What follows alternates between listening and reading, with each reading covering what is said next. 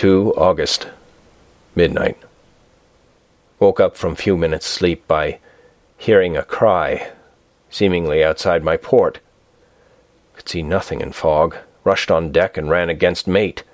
Tells me he heard cry and ran, but no sign of man on watch. One more gone. Lord, help us. Mate says we must be past Straits of Dover, as in a moment of fog lifting we saw North Foreland, just as he heard the man cry out. If so, we are now off in the North Sea, and only God can guide us in the fog, which seems to move with us, and God seems to have deserted us. 3 August. At midnight I went to relieve the man at the wheel, and when I got to it, found no one there.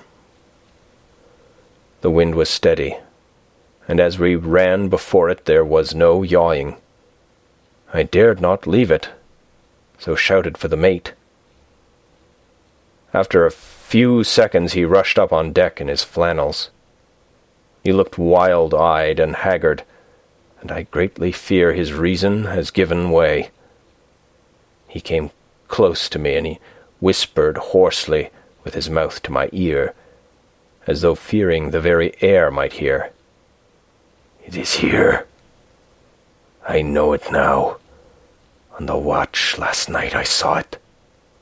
Like a man, tall and thin and ghastly pale, it was in the bows and looking out.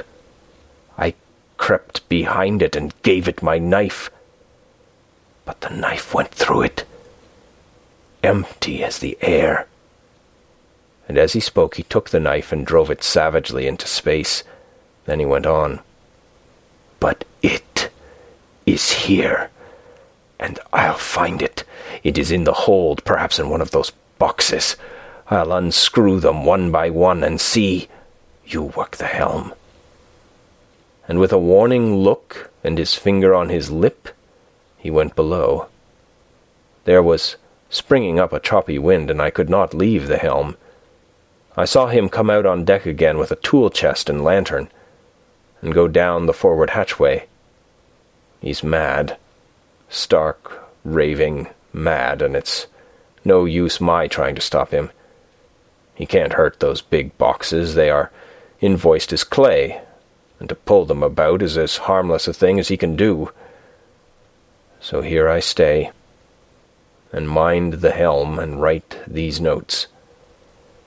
I can only trust in God and wait till the fog clears.